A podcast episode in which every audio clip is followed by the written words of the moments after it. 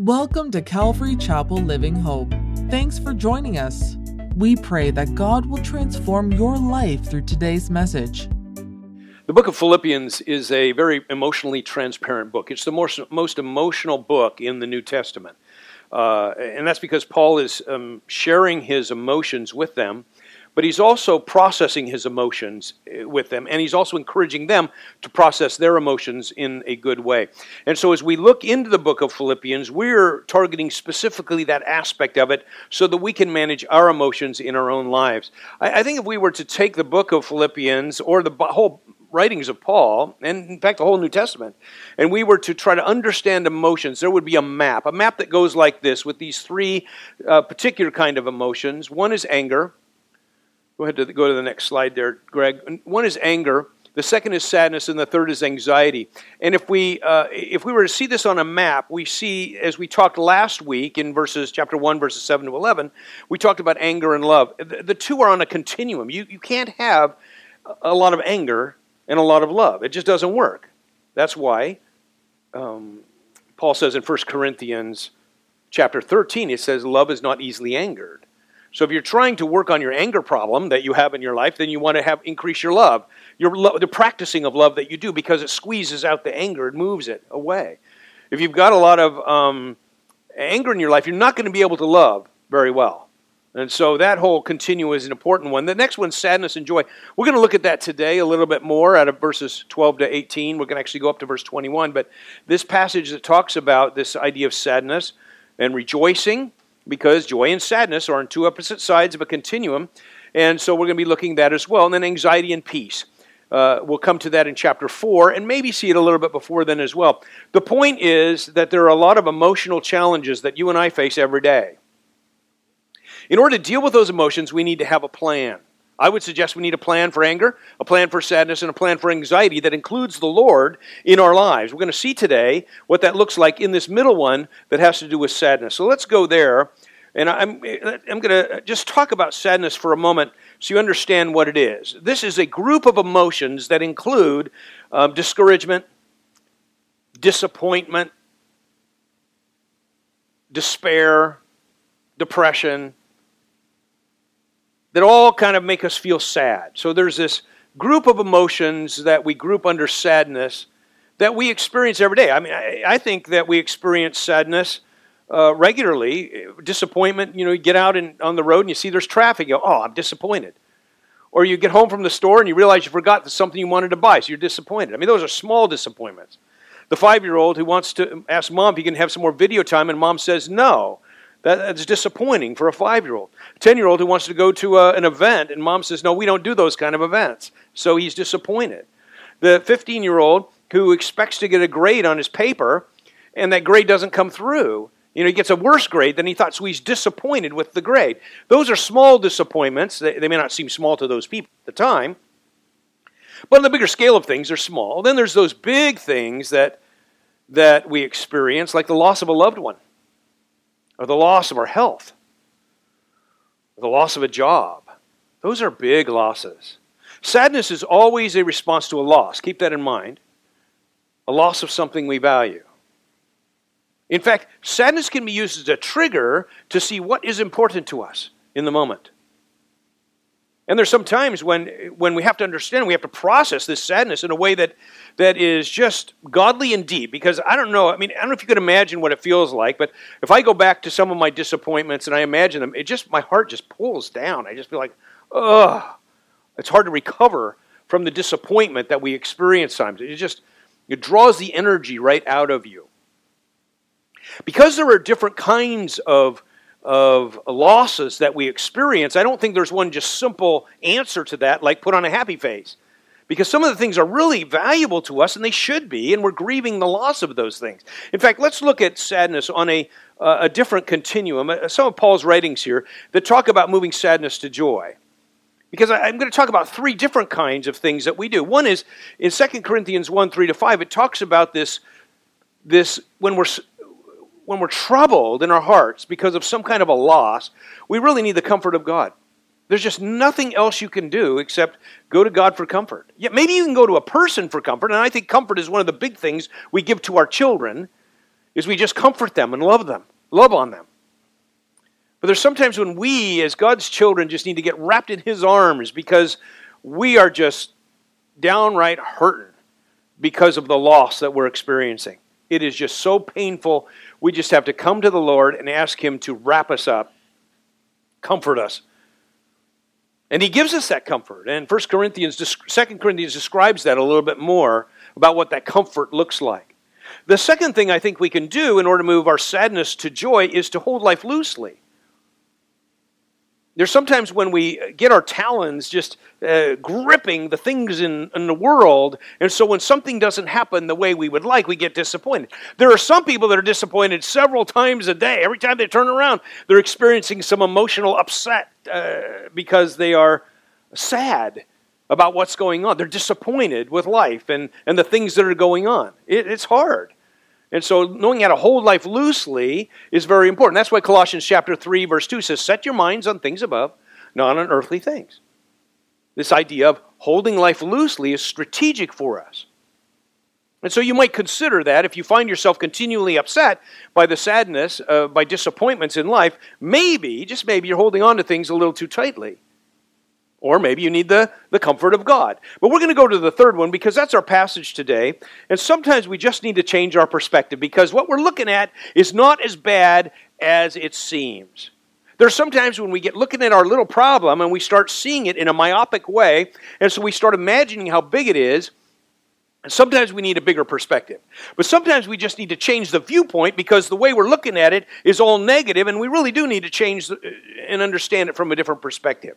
That's what Paul's going to do with the Philippians today. He wants them to understand that their sadness that their experience because he's in prison is not warranted. That's what he's going to say. He's going to say, I'm going to change your perspective, guys, so that you can understand you do not have to be sad about my being in prison here. Let me, let me give you some background. Paul didn't do anything wrong, and so he's not in a dungeon in Rome. He is in house arrest. The reason he's in house arrest is because he was going to get killed in Jerusalem by the authorities there, and so he appealed to Caesar. He pulled his citizen card out, pulled the citizen card, and he says, Hey, I am a citizen of Rome. I have the ability to appeal to Caesar. And they said, Okay. It's like when they, they come in and you say, the, uh, you say, I want to talk to my lawyer. Then they stop talking to you because now you pulled out the lawyer card. Well, that's what he's saying. He's saying, I'm a citizen. I want to go to Rome and I want to stand there before Caesar. That's where my trial is going to be. Well, it takes two years of paperwork and, and plans to get Paul from Jerusalem to Rome. Two years, a shipwreck, and all kinds of other things that happen on the way to get him there. Finally, he gets there, and now he's in house arrest there for two more years. That's four years of his life that he's not spending time going around to all these churches and, and starting churches and witnessing. In fact, Romans 15 tells us that he had plans to go to Spain it doesn't look like I'm going to get to Spain, he's saying to himself. I'm stuck here for four years in the midst of this kind of captivity that I have. And when the Philippians heard about this, they felt like, wow, we're so sad because the missionary work of Paul has ended. Oh, it's so disappointing because he was doing so well, starting all these churches, and now he can't do anything with the gospel. He's just trapped there in, um, in house arrest in Rome. So they're sad about that. And so, as we go into our passage, notice what Paul says because he wants them to know something. He says, I want you to know, brothers, and, and what he's saying is, I'm going to change your perspective. There's things that we need to know, and when we know them, it changes the way we look at our current bad things that are disappointing in our lives. We can look at them differently because we know something different. You know what the main thing is that he's going to tell them? He's going to tell them God's in charge, God is sovereign, God's in control of the details. When you really believe that and you apply that to the disappointments of life, they tend to dissipate a little bit. God's in control. So Paul is saying, I want you to know something, brothers. This, when I tell you this, it's going to change the way you look at your disappointments. You're not going to have to be on this roller coaster anymore of emotional ups and downs. You're not going to have to be so upset about life that doesn't go your way. You're not going to have to worry about me in prison here, he's saying, because it's not as bad as you think. Let me help you understand this, he says. I want you to know, brothers, that what has happened to me has really served to advance the gospel. Advance the gospel. You say, well, how in the world could he advance the gospel when he's in prison? And this is this is where their eyes light up. I imagine as they're reading this, they're going, Oh, really? It didn't occur to me that he's advancing the gospel. It, it occurs that we're all retreating here, not advancing. I want to know more, I think is what the people are saying. Uh, what does he mean to advance the gospel? And so Paul's going to describe what, how the gospel is being advanced in Rome while he's there. It says in verse 13, so that it has become known throughout the whole imperial guard and to all the rest that my imprisonment is for Christ. Let's underline that part, imperial guard. Greg, go to that next. There we go. That imperial guard is a Praetorian guard. Now, let me explain to you how this prison kind of thing was going for Paul. You see, Paul was in house arrest. He wasn't in a dungeon, but he was uh, he was confined to this nice house. It wasn't a, a bad house, but he was he was uh, limited, and he had to pay for all of the expenses associated with it while he waited for trial. Thus, the Philippians had sent this financial gift for him. And in order to be in house arrest in our country, if you're in house arrest, they give you an ankle bracelet that you wear that's electronically connected to something so that they know when you've escaped. Well, Paul was also wearing an ankle, an ankle bracelet, but it wasn't electronically set. It was had a chain on it, and about 10 feet further on the other end of the chain was a Praetorian guard, an imperial guard. And these guards would rotate every six hours. So he would see four of these every day, these guards. Now you can imagine what that looked like and how the gospel was advancing throughout the whole imperial guard. They would rotate around, and these guards would also go to other stations guarding other important, uh, other important people, including Caesar's whole household. How did Paul qualify to have a, uh, an elite guard attached to him? Well, he's a Roman citizen. He's not guilty of anything yet. He's getting ready for trial, and so he's qualified to have this Praetorian guard guarding him. But he's the same guys. These guys rotate into the palace and so on. And the interesting thing is at the end, if you look in your Bibles to the end of Philippians chapter 4, the very last verses say, Paul says, I want to greet you from this person, this person, from the saints that are a part of Caesar's household that even the, there are some who became believers of Caesar's household. How did they become believers? Because the guards are rotating around. And these guards, when they're attached to Paul, well, you can imagine what that's like. Who do you think was in prison, Paul or the guards? They were listening to Paul talk about all kinds of things. Timothy was there. He's going to be this young pastor. So Paul has this seminary going there with the young pastor, trying to help him understand everything that's involved in the gospel and how to share it properly with people. So you've got these Praetorian guards listening to Timothy being educated in these ways. You've got Epaphroditus, the guy who brought the message and uh, the financial gift from Philippi over to Rome, and he's interacting with them. We also are going to see that there are other brothers that have come to visit him from Rome and in the church at Rome, and they're also experiencing this. And you can imagine Paul telling his stories about the shipwreck or about him being knocked off his horse and, the, and Jesus revealing himself to him. So Paul says in these words, he says, It has become known throughout the whole imperial guard and to all the rest that my imprisonment is for Christ. This imprisonment is not for me to get ahead. It's not for me to start to be on trial. This imprisonment I am in right now is about Jesus Christ. Now, I have to pause there because there's a lot of people who fi- feel themselves so confined by their life, they feel like they're in prison in a job they don't like, or because of the health concerns they have and their limitations, or the um, family life that they have they're not happy with. And so there's these, uh, what might appear to be or feel like a prison sometimes. And Paul's whole viewpoint was to say here, I don't have to be disappointed in those things because my imprisonment is for Christ. Christ is going to be the central theme of Paul's life, and because of that, he doesn't have to experience disappointment. And he's trying to tell his Philippian readers the same thing. And of course, we're listening in on that so that we too can look at our lives and say, I'm in this job for Jesus. I'm in this house for Jesus. I'm in this broken down car for Jesus. I, am whatever it is that you have in your life that confines you, it is for Christ that you're imprisoned in that. That's what he's saying. So when you change your perspective, it takes on this new dimension, and so that now he's going to say, I rejoice. We're coming to that in a moment. But he's making this decision to rejoice. See, I think one of the things that frees us from sadness and disappointment To enjoyment or, or joy itself is the recognition that God's in charge and the choice to put ourselves under the lordship of Jesus Christ. That everything I'm doing is about Jesus. It's not about anything else here. It's about Christ. That's what Paul is saying here. And so, of course, the whole imperial guard now has heard about this, is what he's saying. Just one point that when you your expectations are not met. And that, that's the issue here with Paul. He had expectations that he would go to Spain, they'd start churches, and his expectations had to change. It's our expectations that sometimes get us in trouble. We have expectations about our mate, our wife, or our husband, about what they should do. And if you only do this, if you would do this, then I would know you love me, kind of thing, you know. So we have these expectations, and when those expectations aren't met, we feel disappointed in our lives. Oh, we have to be really careful about our expectations because they get us into trouble. And so Paul is saying, look, when uh, this whole imperial guard is learning about this, because here's one of the realities. Keep this in mind. When your expectations change, often your audience changes as well. Does that make sense? I mean, that's what happened to him. His audience has changed. He's now got the whole Praetorian Guard instead of all the cities that he visits, but he still has the same message. Now, if you get sick, I'm going to guarantee you, you can have a new audience to talk to about Jesus Christ. You're going to have caregivers and, and you're going to have nurses and you're going to have people on the internet you're checking in with, and your life's going to change. You have a different audience. I, I guarantee you, if you uh, lose your job, you're going to have a different audience when you get that new job.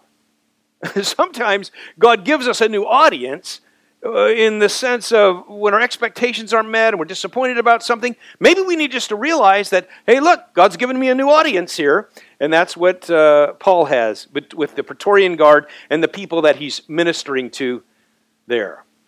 But I want you to see there's always a second audience. Hang with me here. The audience that he has, the Praetorian Guard, the Caesar's household, all those people. But there's a second audience that's over here watching and listening. Let's read about them. He says in verse 14, And most of the brothers, having become confident in the Lord by my imprisonment, are much more bold to speak the word without fear. That's the second audience.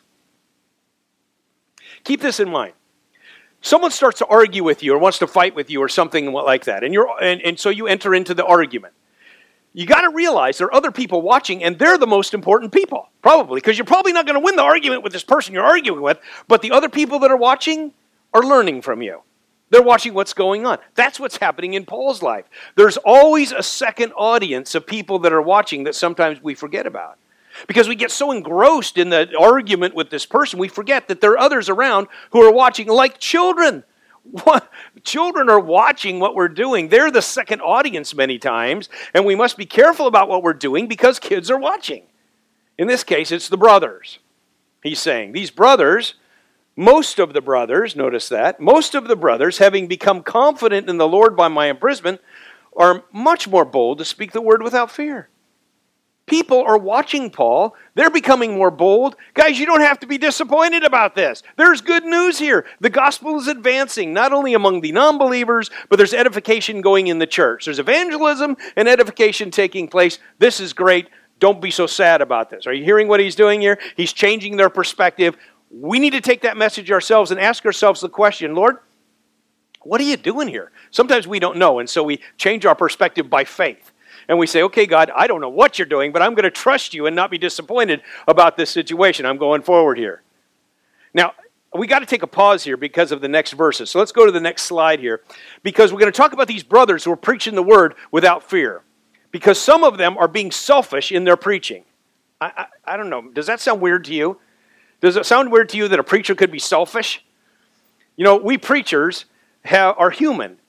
And there can be a tendency among us sometimes, preachers, to um, compare ourselves with other preachers. You know how we do that? We, we want to see how big the following is. Uh, well, my church is bigger than your church, kind of thing, or, or my group that, that's listening to me is bigger than the group listening to you. We can, we as humans can do that. I, of course, never do that, but there are people here in this passage who are doing that. Notice what he's saying, how selfish they are. That's the word, selfish is used here. That's why I'm saying it. He says, Some indeed preach Christ from envy and rivalry. That's, that's the idea of competition. Rivalry is this competition. I, have got more people listening to me preach than you have, Paul. Or look at me, I'm out here and I have the freedom to go around and talk to people about Jesus. You're stuck in that house over there. Do you hear uh, kind of the competition that's existing uh, in that situation? Which would be disappointing. I can imagine. That'd be disappointing for Paul. When he's just trying to preach the gospel, and other people are trying to put him down because he's stuck in prison, chained to a guard. Well, if he, he probably did something wrong, that's why he's there. You know, those kind of comments are hurtful to Paul, I'm sure. Some indeed preach Christ from envy and rivalry, but others from goodwill. The latter, those with goodwill, the latter do it out of love, knowing that I am put here for the defense of the gospel. There's a right way to think about ministry, that we're part of a defense of the gospel. It's about the love that we share together, and we're out there uh, sharing that love with others. And I just got to say, I really appreciate the brothers uh, in our community that are pastoring other churches that have this kind of an attitude. Dan Greco is probably at the top of my list. He pastors Life Tree Church. And uh, Dan is one of those guys that is so gracious, non competitive. Uh, you know, we're in this together. I really like him. Um, 217 Church and, and, Josh and the guys over there, you know, they're non competitive. There's a sense of we're in this together, we're serving the Lord. Graceway Bible Church, Don Schwing is just such a guy. They don't have a pastor right now, but Don is the executive pastor there. And uh, he's just a sweet guy, non competitive and just embraces this relational kind of, we're in this together. I love that. That's the guys out of goodwill. But notice the latter. I'm the former. Verse 17 the former proclaimed Christ out of selfish ambition. Can you imagine? Preaching for your own benefit. You, you see, I, I just got to say this. Sometimes preachers preach because they like to hear themselves talk. Preachers preach because they want their ego to go up. Sometimes preachers preach because they want to see people come around and listen to them. That's what he's talking about here. Selfish ambition, not sincerely, but thinking to afflict me in my imprisonment. Oh, Paul, you're probably guilty of something. That's why you're there. And so there's this kind of negativity. Can you, I don't know if you feel that, but there can be a real disappointment when that kind of stuff takes place. How's Paul going to respond to that? Well, let's look and see how he responds in the next verses. It says, What then? Only that in every way, whether in pretense or in truth, Christ is proclaimed, and in that I rejoice. Do you see what he's saying? I'm not going to get caught up on these guys' personal issues. The fact is that sometimes a selfish preacher leads someone to the Lord. That's what he's saying. And so I'm not going to get caught up in that stuff.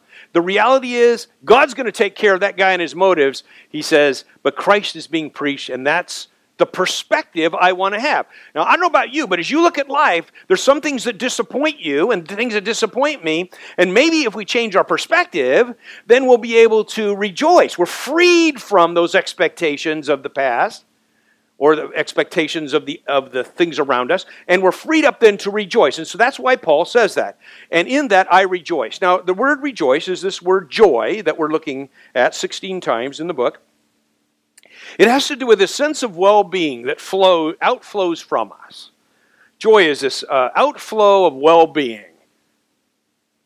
There's this, um, I don't know how to explain this in a real uh, illustrative way, but just imagine just this freedom, the freedom you have to enjoy life. That's what he's talking about. I'm choosing to have, I'm choosing not to be focused on this other stuff because I'm changing my perspective so that I can enjoy the Lord, I can enjoy life, I can experience joy. And he repeats it. Notice he says, And in that I rejoice, yes, and I will rejoice. I'm choosing joy, is what he's saying. Wow. For I know that your prayers and the help of the Spirit of Jesus Christ will turn out for my deliverance. The prayers. He says, Here's some things that are helping me toward this deliverance that, that uh, God is going to do in my life. I'm praying for this deliverance, and I know you're praying too. And prayer is this very powerful thing that frees us up to experience joy. It's this powerful thing that equips us eh, just to come into God's power, is what it does. We have a prayer meeting that meets on Monday nights. And they meet other times too, but one of the times they meet is Monday night. And so uh, Monday evening, I get a call or a text from Peter. His mom, he's got to take his mom to, she looks like she's having a stroke. She's going to the hospital. Oh boy, okay. Shoot that message right over to Sue. Sue, this is what's happening. Would you guys be praying about this? A few minutes later, who is the other second person? Who did I, who else did I send to you, Stu? I, I know I'm putting you on the spot. There's someone else whose mom, oh, it was Cindy. She was out there teaching our children right now. But it was Cindy saying, My mom's having trouble. taking her to the hospital. I'm saying, Okay, shoot that over to Sue. So Sue can be praying.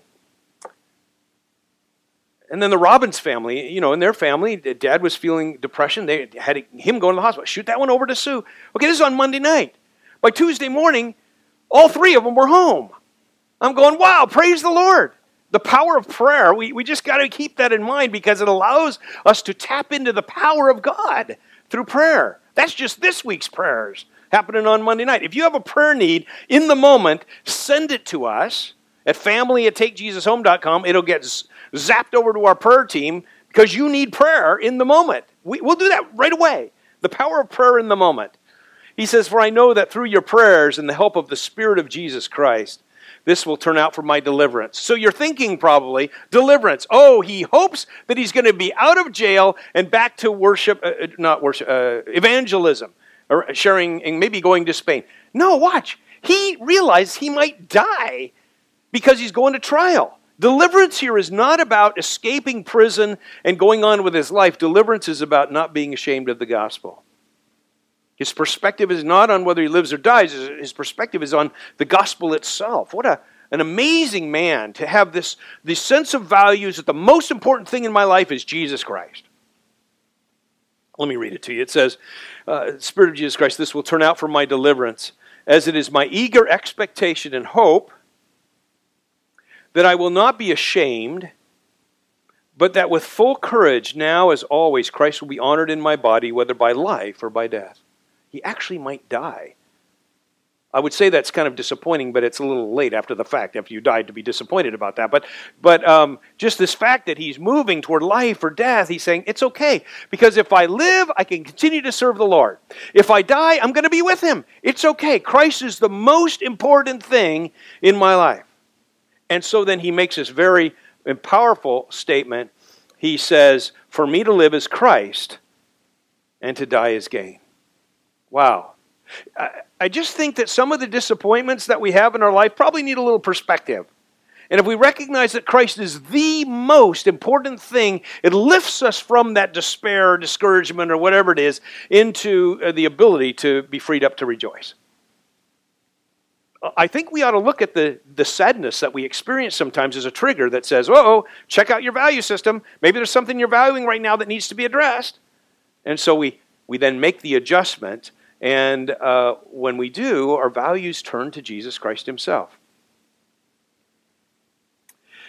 You know, I, I as I look at this whole subject of sadness, I, I know one of the whole issues is depression.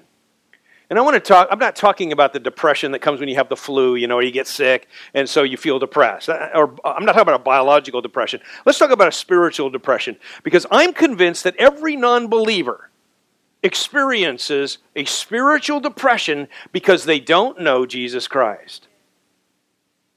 Now, you may see some people that are non believers and they look like they're having a grand old time. They look very happy. They have there are all kinds of good things that going on in their lives. But I want you to know that if they don't know Jesus Christ, they're not maximizing the joy that they could have. They have a spiritual depression. Because their sin is not addressed, the maximum amount of joy they're not experiencing, it's a spiritual depression. The sad thing is, I think there's some Christians who have spiritual depression because their values still are tied to this world somehow. And so they really need to move themselves to a place where they're freed up to rejoice and enjoy the Lord. I don't want to be spiritually depressed, but it's hard. I don't know if it's hard for you, but it's hard to look in our world today and see all the stuff that's going on. I don't care where you look. You, you can pick your place you want to look.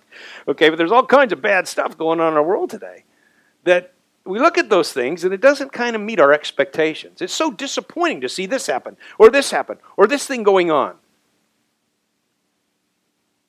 And when those things take place, we have to ask ourselves some real important questions if those things are controlling our emotions. Where am I putting my values?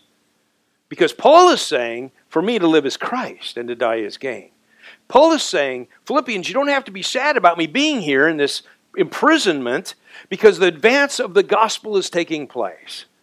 Wow, I would suggest that if we have that change of perspective, like Paul is suggesting here to the Philippians, we too can experience the, this I will rejoice. I will experience the joyful vitality that God wants me to enjoy in my life. That, that's really what Paul's message is here. This idea of sadness is, um, is real, and I think some of our sadness is so it's genuine. I don't want to, I'm in no way suggesting that the sadness we experience is out of line sometimes because we're really sad because of a loss in our lives. And that, in those cases, we really need the comfort that God provides. Sometimes we need to just hold life more loosely so that we aren't so tied to earthly things. But there's sometimes we just need to change our perspective. And when we do, we can experience joy, or at least we're freed up to choose joy in our lives in a way that will make today a different today, a different day. Rejoice in today.